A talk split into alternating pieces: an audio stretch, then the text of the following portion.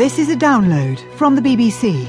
To find out more and our terms of use, go to bbcworldservice.com slash podcasts. This is Julian Marshall with News Hour recorded at 20 hours GMT on Thursday, the 23rd of August. Coming up, South Africa's president announces a judicial inquiry into the mass killing of miners by police. We speak to the judge who'll lead it. It's a very daunting task. Obviously very important for the country that the matter be dealt with as fully and fairly and transparently as one can.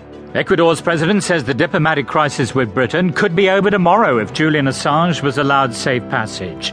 And a writer warns beware the guerrilla editors. People can, you know, get their hands in and mess around with text and do their own edits and so on, as they always have. But in an era of digital literature, that becomes much, much, much easier.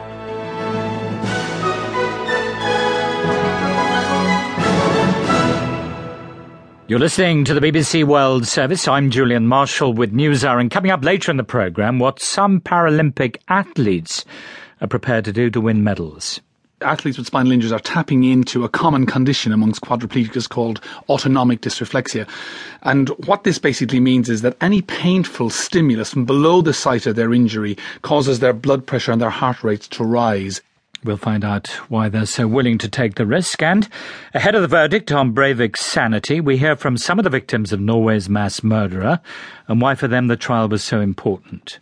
Get the story behind Breivik's past, what happened that day, why he became that way. I think that's the most important thing for us who are trying to become politicians that we want to create a society that won't create another Breivik. More of those uh, stories in a moment. But we go first to South Africa, and ever since, 34 striking workers were shot dead by police last week at a platinum mine outside Johannesburg. President Jacob Zuma has been trying to regain the political initiative. South Africans were shocked by the way in which the miners demanding better paying conditions were gunned down in a way that had echoes of the apartheid era. Mr. Zuma himself was criticized for his slow response to the deaths, and many opposition figures said the killings showed just how out of touch with ordinary people the governing ANC had become.